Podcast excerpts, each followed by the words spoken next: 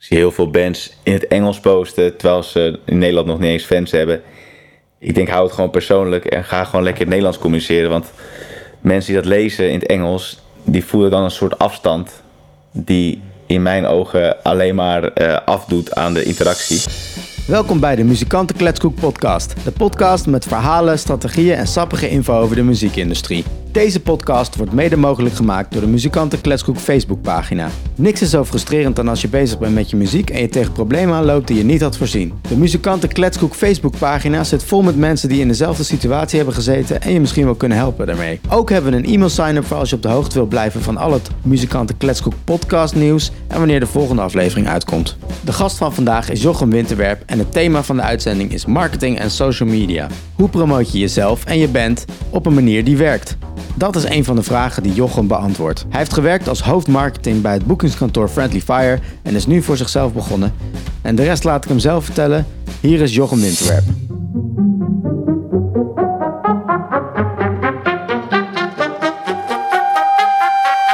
Ik ben Jochem Winterwerp. Ehm, ik ben tegenwoordig voornamelijk freelance marketeer, online marketing. Ehm, maar het is allemaal begonnen toen ik in de band Only Seven Left speelde. Dat was een uh, pop-rock band. We zijn nu een jaartje of vijf uit elkaar en bestonden een jaartje of tien. Dus dat is 15 jaar geleden. En ik was daar altijd de guy die eh, samen met onze drummer Bram bezig was met de social presence van de band. Nice. En het imago. Um, en vanuit daar ben ik bij Friendly Fire naar binnen gerold. En Friendly Fire is het bedrijf dat onder andere het Best Kept Secret Festival organiseert. Maar ook de concerten van Kensington, Jet Rebel, Ilse Lange. Ja. Uh, en daar heb ik zes jaar gewerkt als uh, marketeer. De laatste paar jaar als hoofdmarketing. Um, mm, mm. En daarna speel ik in een band, Daredevils. Mesh Party Band. En omdat het op een gegeven moment zo goed ging, was het niet echt meer goed te combineren met het werk bij Friendly Fire, omdat dat op vaste tijden was natuurlijk. Dus toen heb ik besloten voor mezelf te beginnen. Dus dat is nu anderhalf jaar geleden. Oké, dus je bent nu freelance? Yeah. For real? Ja, en daarnaast uh, manage ik nog de band die overslapt. Oh ja. Pop, poprock band ook. Nice, en, uh, en hoe gaat dat? Dat gaat heel goed. Gaat heel goed? Ja. Mooi. Nee, zeker. Dat, uh, ik mag niet klagen wat dat betreft. Echt een tof, mooi, gevarieerd leven wat dat betreft. Tof man. Ik ben benieuwd naar jouw marketing. Ik denk, ik val maar gewoon met de deur in huis. Laten we gewoon maar meteen beginnen met... Heb je tips en tricks voor marketing? Wat is jouw, uh, wat is jouw approach? uh, ja, het is natuurlijk heel, heel breed. Um, hmm. Bijvoorbeeld, laten we zeggen... Ik ben net begonnen met het project. Wat heb ik nodig om mezelf te marketen? Nou, ik zou sowieso, als je net begint... is een hele goede tip van... ga gelijk alles gewoon vastleggen.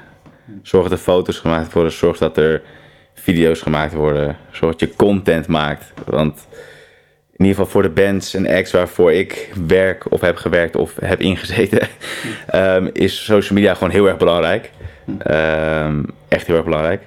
Ik ben zelfs een beetje de gast die eigenlijk de social media belangrijker vindt dan de muziek. is niet helemaal waar, maar om het even te chargeren. Oeh, yeah. um, dus zorg gewoon dat je alles vastlegt. Want heel vaak spreek ik met bands zeggen... ja, we hebben net een EP opgenomen, we hebben ons Spotify gezet en nu gebeurt er niks. Ja, dat is logisch, want je bent geen verhaal aan het vertellen.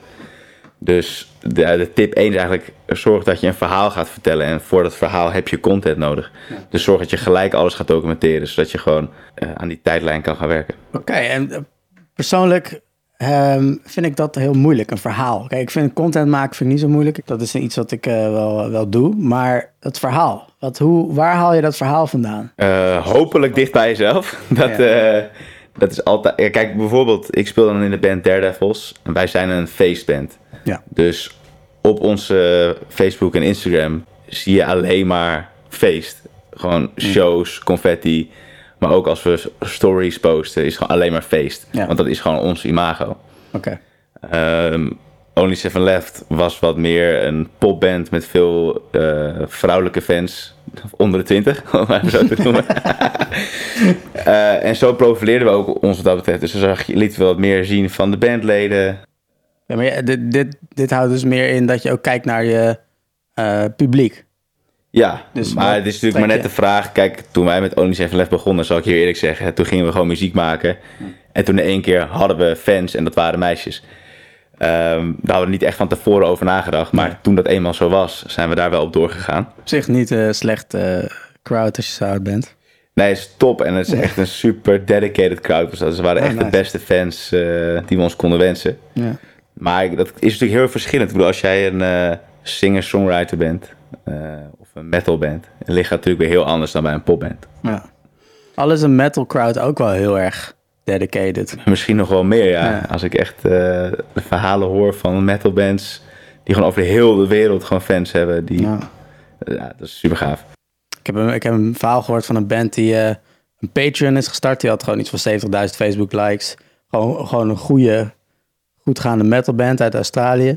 Maar die konden gewoon niet rondkomen. Nee, Met zoveel fans. En toen eh, hebben ze een soort Patreon gestart. En eh dan halen ze iets van 200.000 euro per jaar binnen of zo. En dan kunnen ze er gewoon op dedicaten. Weet je, het is nog steeds geen super dik, vetpot. Nee. dikke vetpot. Maar ik bedoel, het is wel heel cool Ja. dat ze dat zo kunnen doen. Dat is wel echt mooi dat eh, die fans eigenlijk de band in leven houden. Mhm. Maar wat betreft, kijk, ik, in principe is daar zo.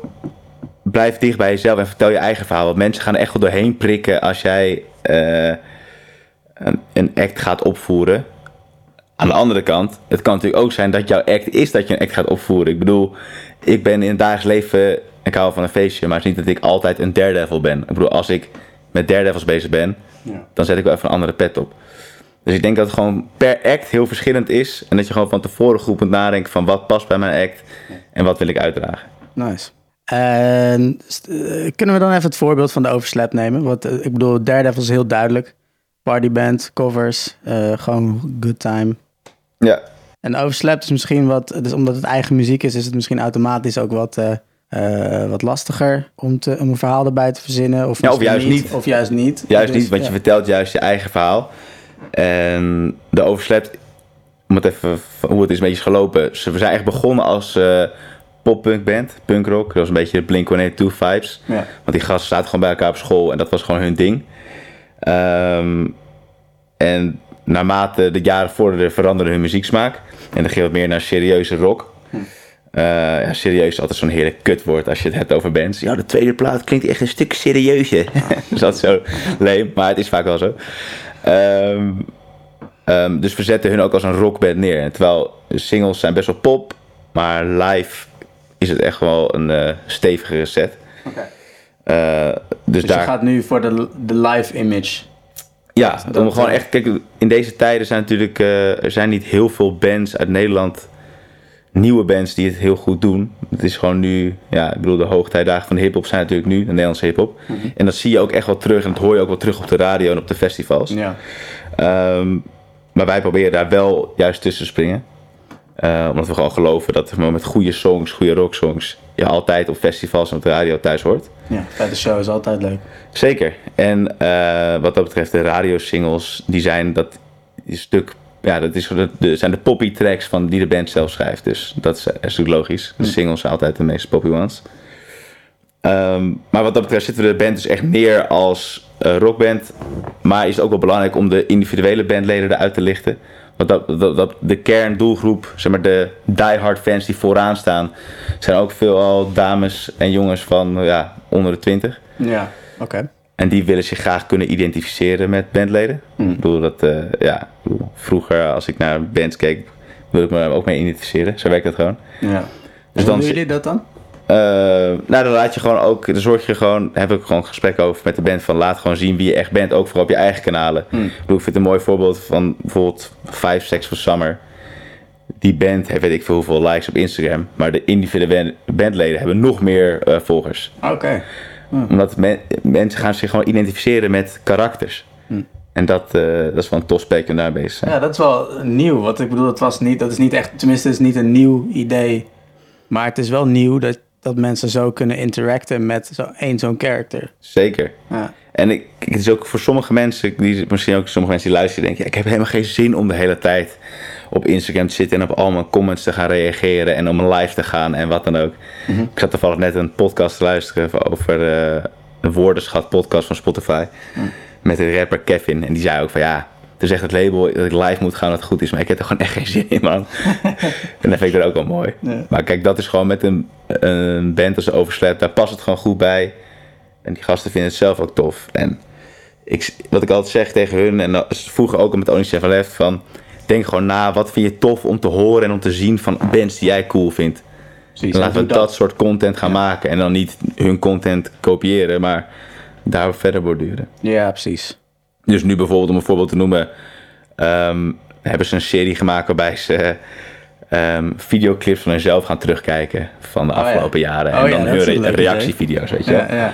En wat heel vaak vragen bands ook van ja, maar ja, dan zit ik weer na te denken wat ik moet gaan plaatsen op eh, Facebook of Instagram. Ja, ja, nou dat is best wel een probleem. Zeker, maar ja. de tip daarin is gewoon wat ik net al zei. Zorg dat je gewoon alles vastlegt, zodat je altijd gewoon een database hebt waar je uit kan putten. Maar ga ook vooral in themaatjes denken. Zoals bijvoorbeeld, om dit voorbeeld aan te halen, dan maken ze van die reactievideo's. Dan nemen ze er gewoon eh, ja, zeven van op en heb je gewoon zeven weken lang heb je gewoon content. Weet je, dan hoef je er niet over na te denken. Ja. Maar Of- dat is dan als je ervan uitgaat dat je één keer per week zo'n filmpje. Bijvoorbeeld. En ik bedoel, en rondom shows. Zorg dat je een foto maakt van tijdens de show, misschien met publiek, als dat bij je past. Anders gewoon van eh, de band on stage of de act on stage. Zorg dat je die plaatst. Zorg dat je backstage wat toffe foto's maakt. En denk daar gewoon van tevoren over na. Ik bedoel, met Daredevils is het ook een heel stramien van... maak gewoon altijd een foto als we op locatie zijn... en een foto met het publiek. Ons hele model is gewoon om een foto met het publiek te maken. Want we spelen best wel vaak voor grote crowds. Met de koffer spelen kunnen we gewoon vaak op grote plekken spelen. En die plaatsen we de volgende dag op ons eh, Facebook en Instagram. En dat noemen we heel nadrukkelijk tijdens het optreden. Van ga morgen naar onze Facebook en spot jezelf en tag jezelf. Op die manier kunnen we onze online eh, following vergroten, weet je wel. En dat is gewoon iets waar we heel bewust over nadenken. En we zorgen ook gewoon altijd voor dat die foto's goed zijn. En dat Ja. dat En dat werkt. Gewoon, dat werkt dat steeds. heel goed, ja. Ja. En dat is heel vaak bands, beginnende bands met eigen werk, die vragen: ja, waar moeten we beginnen? En, eh, je moet gewoon beginnen. Ik bedoel, elke volger moet gewoon gewonnen worden, één voor één. Het is niet dat je in één keer duizend likes hebt. Je moet ze gewoon volger voor volger binnen gaan halen. En natuurlijk kan je een kickstart maken omdat je je vrienden en familie gaat uitnodigen om je pagina's te liken. Maar met Only Seven Left, ja, we zijn ook gewoon begonnen. En we waren, de wereld is gewoon heel veranderd. Want mensen zijn er nu heel erg mee bezig. Toen wij begonnen waren mensen er niet echt mee bezig. We deden het gewoon en wow, in één keer hebben we ergens 3000 volgers. Oh, nice. Mensen zijn er nu te veel mee bezig, denk ik. Ik denk, ga het gewoon doen en blijf gewoon posten. En dan vanzelf gaat het groeien. Of niet. Ik bedoel, er zijn natuurlijk ook heel veel bands die nooit slagen. Ja, ik bedoel, fair enough. Maar blijf gewoon creëren en blijf gewoon gaan. Ja, alright. Even, ik ben even, eh, we hadden net namelijk hadden we het over, oké, je hebt je verhaal, eh, volger voor volger, dus die themaatjes. Eh, ik heb ook veel gehoord over consist- consistentiteit. Ja, You know what I mean? zeker. is, de, is dat, eh, dat is volgens mij ook een hele belangrijke factor. Ja, zeker. En, eh, Denk, denk erover na wat je tone of voice is. Weet je, dat zijn een beetje de basisdingen van. Zorg van tevoren dat je een huisstijl hebt die bij je past. Eh, en het hoeft dan niet dat je elke foto in een kaartje gaat plaatsen of zo. Maar denk er gewoon over na van wat voor fotografie past bij mijn act. En welke tone of voice. Ik zie heel veel bands in het Engels posten. Terwijl ze in Nederland nog niet eens fans hebben. Ik denk, hou het gewoon persoonlijk. En ga gewoon lekker in het Nederlands communiceren. Want mensen die dat lezen in het Engels, die voelen dan een soort afstand die in mijn ogen alleen maar eh, afdoet aan de interactie. Dus ga gewoon lekker in het Nederlands lullen. En het kan verschillen. Als je echt ambities hebt om in het buitenland iets te gaan doen, is het slim om het in het Engels te doen, natuurlijk. Ja, maar maar dat ligt ook aan de muziekstijl. Bijvoorbeeld als je kijkt naar eh, lo-fi, hip-hop-achtige Ja. dingen. Dat zijn allemaal super internationale crowds. Ja, En dat kan heel hard gaan ineens. exact. En dat zie je natuurlijk met dance ook wel heel erg, weet je wel. Maar ik zie ook ja, heel vaak indie bandjes die gaan dan in het Engels, ze het gewoon cool vinden. Het is ook een keuze, ik bedoel, het is prima. Ik bedoel, misschien past het zo goed bij imago dat het waard is. Maar je, je bouwt wel een klein muurtje om je heen, een klein extra drempeltje. Terwijl ik denk, zorg gewoon dat je gewoon goed Voor de Nederlandse. Juist, zorg gewoon dat je bereikbaar bent voor de Nederlandse crowd. Want daar gaat het zeer waarschijnlijk toch voor je beginnen. Ja. ja, je moet ergens beginnen met spelen.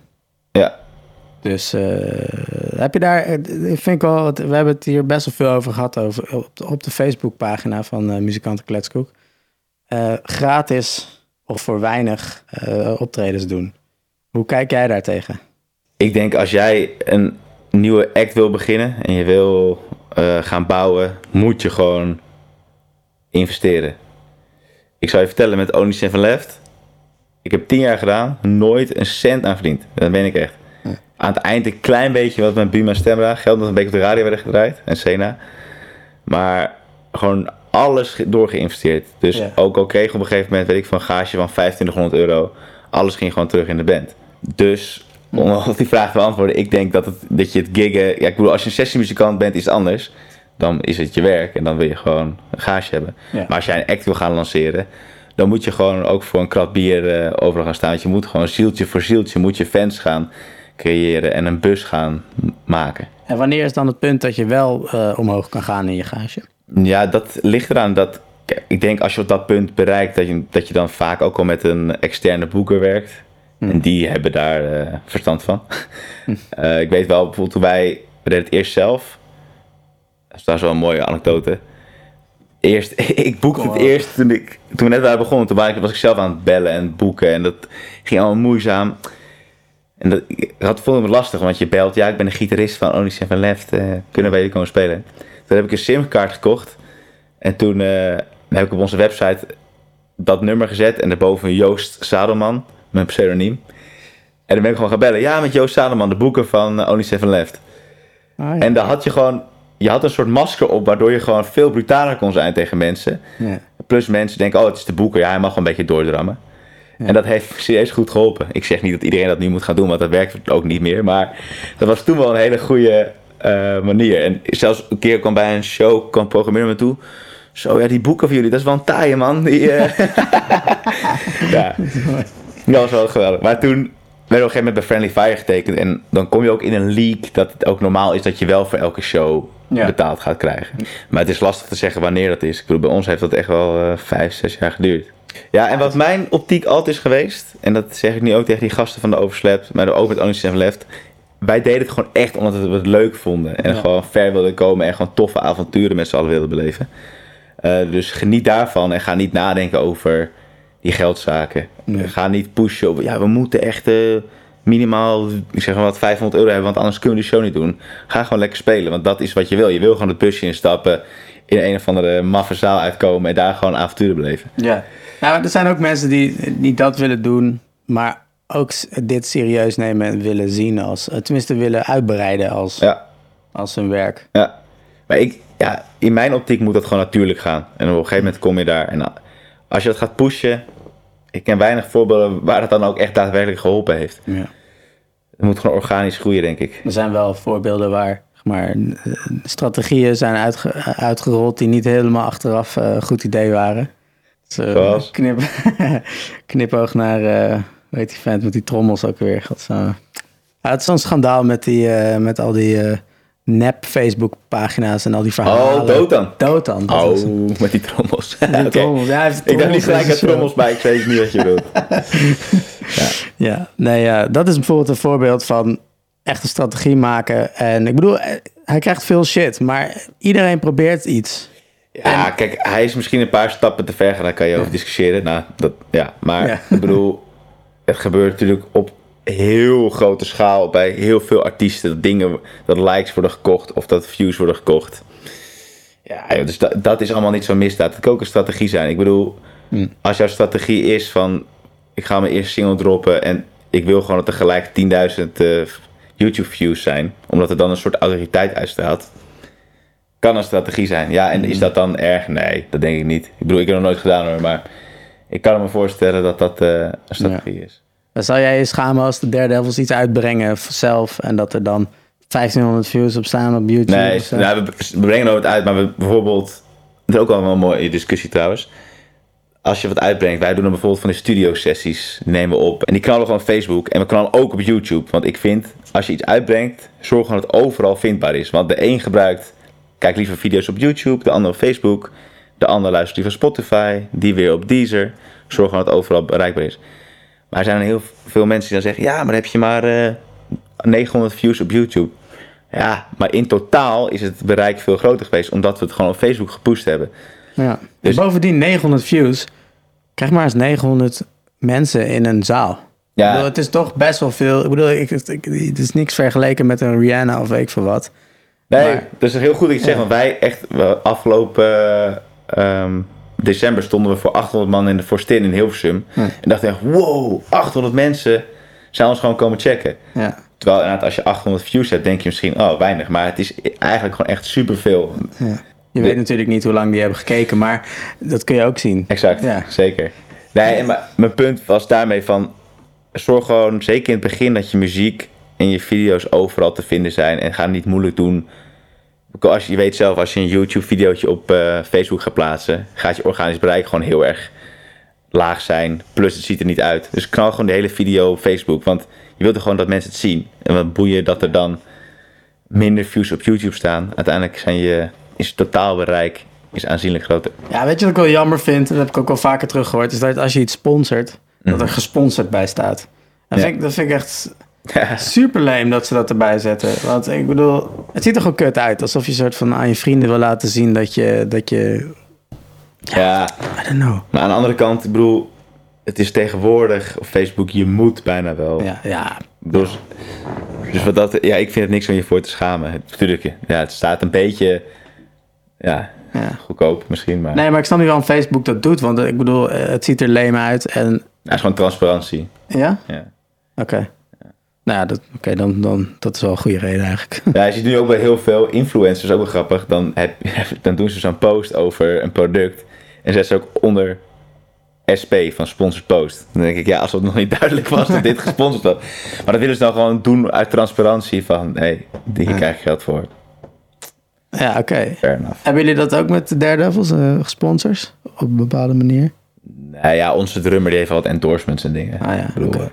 Dat is natuurlijk wel leuk, want we nu voor zoveel mensen staan, dan is het voor merken ook wel interessant als jij eh, op een bepaald drumstel speelt of wat dan Ja. ook. Ja, bijvoorbeeld, eh, ik, ik weet toevallig dat John Coffey eh, toen de tijd veel gesponsord werd door GoPro en zo. En Ja. kreeg allemaal shit ervoor. Ja, dat is natuurlijk super nice. Dat Ja, ik heb trouwens mijn gitaar, ik heb een custom gitaar te maken. Hm. Dat is ook wel een soort van endorsement deal, waar ik heel blij mee ben. Maar dat, En dat komt omdat je Daredevils eh, tuurlijk, ik speelt. bedoel, ja. dus, ja, we staan deze zomer, weet ik veel, 40 keer voor, eh, weet ik veel hoeveel mensen. Voor veel Voor mensen. veel mensen. Dus dan is het natuurlijk, is, het werkt gewoon beide kanten op. Ja, nou, maar dat is toch dat is vet. Dat is ook een, Super nice. een- dat is een soort eh, inkomsten, nou ja, inkomstenbron. Maar goed, het is geld dat je niet hoeft uit te geven dan. eh. Exact, dat is heel prettig. Heb je nog meer van dat soort alti- alternatieven? Want het is natuurlijk, ik bedoel, het is geen rocket science, maar toch leuk om misschien een paar tweaks te hebben, te weten. Heb jij nog gekke verhalen van bands die het op, op een gekke manier doen? Eh, ik, ik weet wel, met Only Chef Left bijvoorbeeld hadden we een keer een samenwerking met een oordoppenmerk. Want we, de- we hadden best wel veel jonge fans. En het viel ons op dat die altijd zonder gehoorbescherming naar shows kwamen. Ja. Dus daar wilden we gewoon wat mee. Jullie dachten, the fuck? Ik heb zelf eh oordoppen. Wat- Dus zorg, er goed voor. Dus hebben we samen met eh Fari van dus zo'n merk van oordoppen hebben we een campagne gestart. Ja. En toen uiteindelijk hebben we een single samen met hun, ook- of die was een beetje door hun gesponsord. Dus zij hebben toen die, het drukken van die single betaald. En wij deelden dan hun oordoppen uit bij shows. Oh, nice. Dat waren wel hele nice. Dat is voor ons super chill. En ook voor het merk, want ze bereiken zo'n jonge doelgroep. Ja, En dat, en dat hoeft, kost niks. Hè. Ik bedoel, voor zo'n merk is dat eh tientjeswerk. ja. Maar als act zijn ze het wel heel chill. ja, en als je content maakt als... Ik bedoel, heel veel mensen, wat je net al zei, hebben er niet zo'n zin in. Ja, Want ze zijn muzikant of artiest en willen gewoon focussen op wat ze Ja. doen. Maar als je content maakt, dan heb je misschien ook wel meer eh, opportunities voor dit soort dingen. ja. Als het in het begin natuurlijk vaak niet Vaak niet, nee, maar... En wat ook ja. wel een goede tip is trouwens, want soms zeggen muzikanten, ja, ik heb echt geen zin om dat allemaal te doen. Weet je wel, als je bijvoorbeeld, ik noem wat, een singer-songwriter, die is in zijn eentje, die kan super mooie liedjes maken, maar hij heeft gewoon geen fucking zin om socials te doen. Mhm. Er zijn echt heel veel mensen van, ja, van die leeftijd, zeg maar, als je aan het studeren bent, die of op een eh, foto-video-opleiding zitten, of die op de Herman Brood Academie bijvoorbeeld eh, Music Industry Professional studeren. Zorg gewoon dat je upteamt met dat soort mensen die op hetzelfde eh, punt in hun carrière zitten en dat je samen kan groeien. Want die vinden het wel leuk om jouw zakelijke kant te doen en om de socials bij te houden. Ja, Of om content voor jou te maken. En op die manier groei je samen door. Ik denk dat dat wel een eh, goede tip is. interesting. En die, die mensen, ik bedoel, het, eh, mensen in de opleiding en eh, misschien een vriend die gewoon, of een vriendin die sowieso al goed is in die dingen. Ja, ik bedoel, elk, iedereen heeft wel een buurjongen of een neefje dat of goed is met socials of een camera heeft of wat dan ook. Ja, ja. Die zijn altijd dichtbij.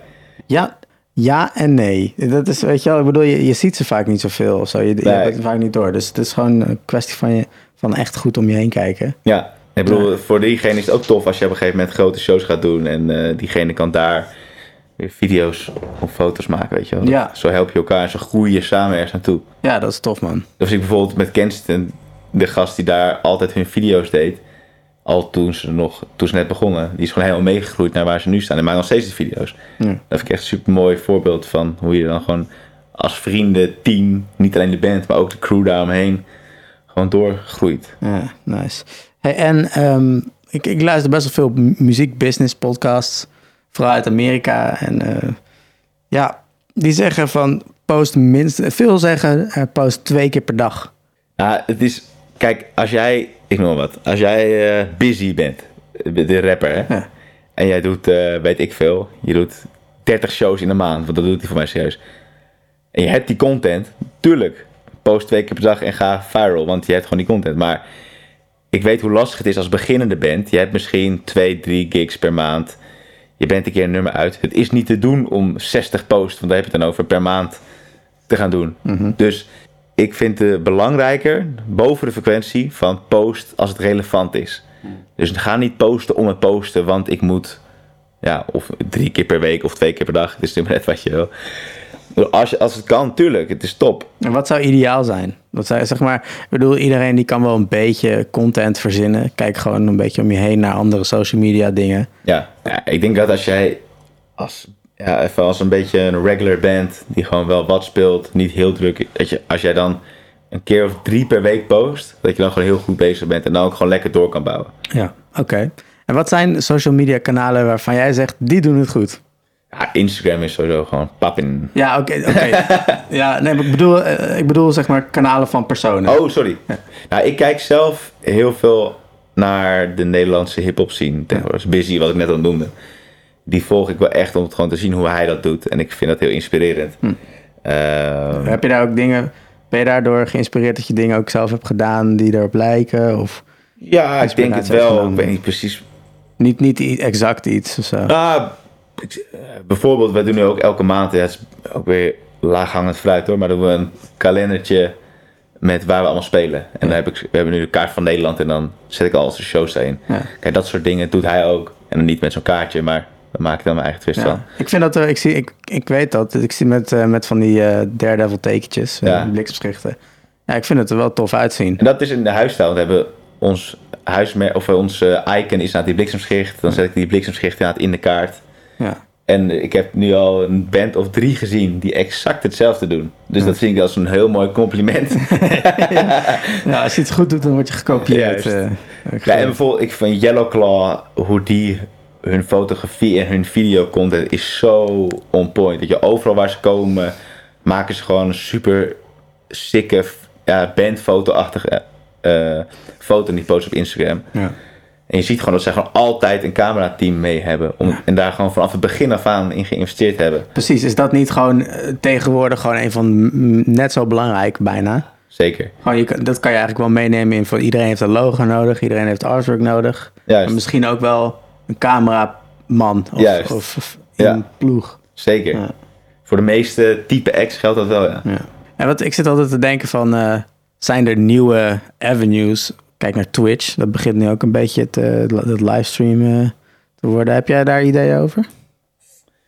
Ik moet zeggen dat op dit moment dat ik eh, niet echt eh, op een bepaald platform zit waarvan ik denk dat gaat echt rise de komende tijd. Ik ben gewoon heel benieuwd hoe de ontwikkeling gaat van de huidige kanalen. Want het is natuurlijk een feit dat het er over tien jaar totaal anders uitziet dan dat het er nu uitziet. Ja, maar dat is, dat is, dat is gek, want Facebook bijvoorbeeld eh, heeft nog steeds heel veel mensen. En Instagram is dan nu helemaal de shit. Misschien dat blijft denk ik nog wel even de shit, maar wat zie jij er? wa- wa- Zie jij ergens, eh, doe, doe eens even je, je glazen bol. en je, kijk, wat, wat, wat, hoe zie jij de toekomst, zeg maar? Wat zie jij echt het next big thing worden? TikTok? Eh, ik vind het lastig, man. Eh, Kijk, YouTube is gewoon super const- eh, constant. Dat Ja. is nog steeds gewoon de grootste zoekmachine van de wereld. En dat zal wel blijven. Ik denk dat Facebook wel een andere rol in zal nemen. En ik weet dat ze zijn aan de achterkant ook wel mee bezig om gewoon de ervaring eh, voor de gebruikers weer te veranderen. Want het is gewoon nu een grote advertentie eh, wall. Eh, en Instagram zal nog even doorpompen. Ik weet het niet. Ja, misschien dat WhatsApp op, een soort van manier ook wel interessanter gaat worden. Je hebt nu al wel dat veel bedrijven er met mij aan de slag zijn. Ik hoorde dat eh, een grote Instagrammer die eh, Dunk heeft. Dat is Dunk, geloof ik. Dat is een, eh, een basketbalding. En die heeft ook DM-groepen. En ik weet niet wat hij daar precies mee bedoelt. Dan, ik weet niet of dan in Instagram DM of dat hij gewoon WhatsApp groepen heeft of zo. Ja, ik zie ook heel veel van die meme-accounts. Die zie ik Ja. tegenwoordig zeggen van DM this to your best friends. Omdat het voor je engagement goed is als jouw bericht wordt doorgestuurd in een DM. Oké. Dus daarom roepen ze daarom op. Maar Ah. ik weet bijvoorbeeld ook van eh, artiesten die met elkaar een WhatsApp groep hebben. Of een Instagram groep. En als zij iets posten, dan posten ze het linkje in die groep. En dan zeggen ze, yo, ga even engagen. En dan, je moet maar eens opletten, bij sommige accounts zie je de hele tijd van dezelfde mensen een, een emojietje als comment, weet je, als eerste comment. Ja. Dus die gaan gewoon gelijk liken en, liken en commenten. Ja. Om gewoon te zorgen dat die post een kickstart krijgt. Dat zal binnenkort ook wel weer eh, aangepast worden. Ja. Eh, ja dat, is, dat brengt me even naar een andere vraag. De- hoeveel zin heeft het om op een, eh, eh, hoe noemt het ook weer, algoritme te gaan letten? Dus om dat uit te gaan zoeken wat werkt. Mm, nou, het verandert ook constant. Dus Ja. het is, je zit altijd een beetje achter de golf aan. Ehm, maar het is wel slim om er wel mee bezig te zijn. Bijvoorbeeld dingen als op al je Instagram comments reageren. Ja. Eh, en om actief met stories bezig te zijn op Instagram. Dat is gewoon een feit dat dat eh, je engagement echt gaat verbeteren. Eh, dus wat dat betreft, er zijn natuurlijk heel veel blogs die hierover schrijven. Dus check het af en toe wel ja, even. Precies, ja. Ehm, want het, het helpt echt wel, weet je. Ik merk het ook als wij actief met stories bezig zijn, dat ze in één keer veel beter bekeken worden. En dat ook mijn page post veel harder gaan qua likes en comments. Dus ja, want mensen die checken dan toch ook wel gauw. eh, als je een vette story hebt, checken ze ook je Instagram. En dan heb je Juist. misschien een eh, volger erbij. En Exact. Dat, soort- dat soort dingen. ja. En wat ik ook dat heb nog helemaal niet benoemd, maar ik vind het mooie aan social media ook dat je echt interactie hebt met je fans, weet je wel. Dus ik reageer niet per se op alle comments omdat het goed is voor het algoritme. Maar ik vind het ook gewoon leuk als iemand de moeite neemt om iets te commenten, dat Ja. hij even een reactie krijgt. Zeker als hij een vraag stelt of wat dan ook. Van, yo, we hebben het gelezen, super tof en eh, hier is de antwoord op je vraag. Want het, het- als je alleen maar gaat zenden, dan gaat het niet werken, weet je wel. Natuurlijk, er zijn sommige hele grote acts die dat natuurlijk wel doen, maar die hebben op een gegeven moment een staatsbereik. Maar het is juist leuk, ga het gesprek aan. En dat zie ik ook heel veel, een veel gebruikt trucje is van stel een vraag in je post om op die manier interactie uit te lokken. Daar slaan heel veel accounts ook wel weer een beetje in door. Maar het is natuurlijk gewoon omdat het wel werkt. Dit is onze nieuwe single. Wat hebben jullie laatst op Netflix gekeken? Ja. Echt, hè? Al- Ja, ja. Of een selfie, ja. Wanneer ging jij voor het laatste paard rijden? Veel. Ja, dat is mooi. Maar ik denk dat die grote bands... Misschien wordt het dan zo groot... Ja, dat je ook niet meer kan reageren. En juist aan het begin wil je juist die, die connectie opbouwen. Ja. Ik zie bijvoorbeeld Chris Kos Amsterdam, die heeft toch wel serieus aan het volgen. Die doet het nog wel steeds. Overal op reageren. Ja, Ja, ik het, is wel, mooi. het is wel nice, man. Ja. Ik bedoel, als je, je voelt je zo speciaal... als je het zo groot... zo persoonlijk wordt aangesproken door... Zo'n groot iets. En dat werkt natuurlijk ook weer de andere kant op. Andere mensen zien dat en die denken de volgende keer ook, ga ook even reageren, want ik wil ook even een reactie krijgen. Ja. Ja, precies. Hm. Like that. Eh, ik wil ook een reactie.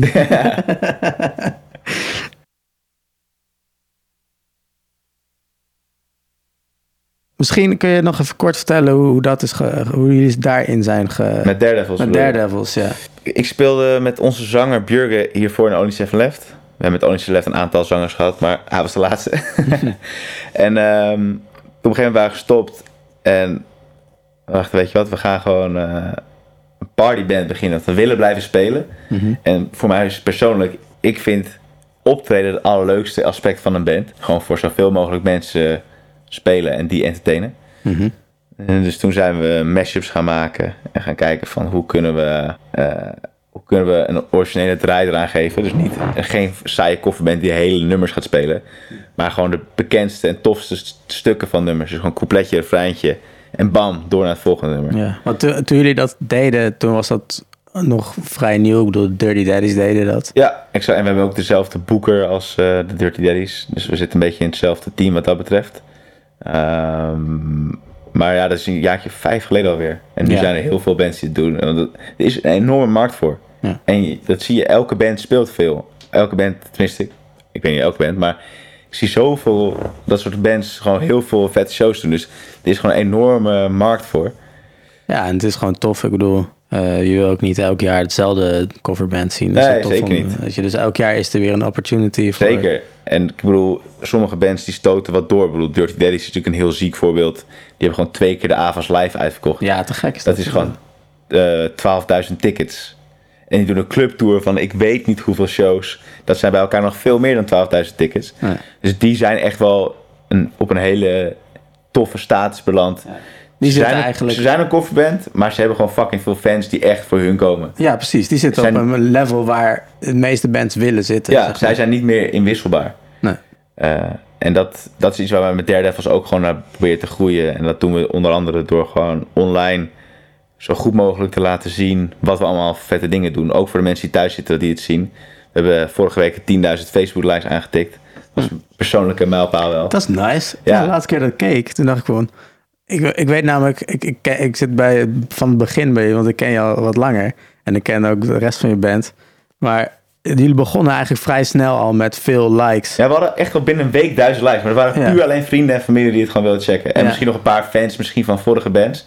Is een goede Ja. kickstart. En daarna zijn we gewoon per show steeds gaan bouwen, bouwen, bouwen. Ja, precies. Maar toen hebben jullie best wel lang gedaan over die eerste 4.000, 5.000. Zeker. En op een gegeven moment kom je op het punt, dan doe je steeds grotere shows. En dan gaat het Ja. hard. En ja, precies. Want ik, de laatste keer dat ik keek, en dat was vorige week of zo, zag ik weer een post van jullie. Dacht ik, kijk, check het eventjes. Het waren- staat op 9000, ja, nog wat. het echt hard. Dus dat is echt ziek. En vandaag weer echt een mijlpaal. We hebben gisteren een show aangekondigd in P3 Permanent. Hm. Vorig jaar hebben we daar gespeeld in de kleine zaal. Die hebben we toen uitverkocht. 300 kaarten, heel blij mee. Het duurde een maandje of drie voordat het was uitverkocht. Nu zijn we naar de grote zaal gegaan. Heel spannend. We speelden eergisteren op een festival in Permanent. We dachten, we kondigen het de dag daarna aan. Hebben voor veel mensen gespeeld. Kunnen we goed eh, daarop doorbouwen. Ja. We hebben gewoon 600 kaarten verkocht binnen 24 uur. Dus gewoon 75%. Dus ik denk als wij zo de, deze podcast afsluiten, dat hij misschien wel uitverkocht is. Dat zou echt gewoon kunnen. En ja, dat is echt heel ziek. En dat, eh, daar ben ik wel heel trots op en blij mee. Dat we gewoon ook stapjes zetten om echt een band te worden waarvoor mensen komen. In plaats van eh, dat ze het gewoon tof vinden omdat je bekende nummers speelt. Ja. Oké. Check hem even anders. Ze- Kijk even. Ja, ik, heb geen real, ik moet dan een mail krijgen van eh, de programmeur. Ik heb Ah, geen real-time. Je hebt geen real Misschien heeft hij het gestuurd. Eh, refreshing, refreshing. Nee. Nee, nou, jammer. Nou, ik heb in ieder geval echt vet veel eh, leuke en handige informatie eh, gehoord. Ik ga het zelf ook nog even terugluisteren, want de helft is al meteen uit mijn hoofd. eh, daarom maak ik deze podcast ook. Ja, nice. maar Ik vind het zo'n goed initiatief eh, dat je dit doet. Thanks. Want Ja. ik praat wel eens op dingetjes als de muzikantendag en zo. En mensen hebben er toch wel echt heel veel aanmerking. Dus als ze het zo on-demand kunnen checken, dat is denk ik voor iedereen wel heel waardevol. ja, man. Ja. En mochten mensen vragen hebben, DM me gewoon even op Insta of wat dan ook. Oké, wat is je Insta-handle? Jochem OSL. Dat staat nog voor Only Seven Left. Ik heb het gewoon nooit veranderd. Het is gewoon Nice. legacy. Jochem OSL met CH. yes. Top. Nou, dan eh, binnenkort staat je DM helemaal vol. ik vond het leuk. ja, thanks voor het komen. En eh, je krijgt nog wat van me, Oeh, maar dat vertel ik zo. spannend. Ja. Later. Dank aan Jochem dat hij te gast wilde zijn op de Muzikanten Kletskoek podcast. En wil jij nou meer weten? Ga dan naar de Facebookpagina, de Muzikanten Kletskoek Facebookpagina. Want daar kun je je aanmelden en er zijn een hele grote groep met muzikanten die elkaar helpen. Wil je op de hoogte blijven van eh, deze podcast? Meld je dan even aan voor de e-maillijst. Dan weet je meteen wanneer de volgende uitkomt. Dus dankjewel voor het luisteren en tot de volgende.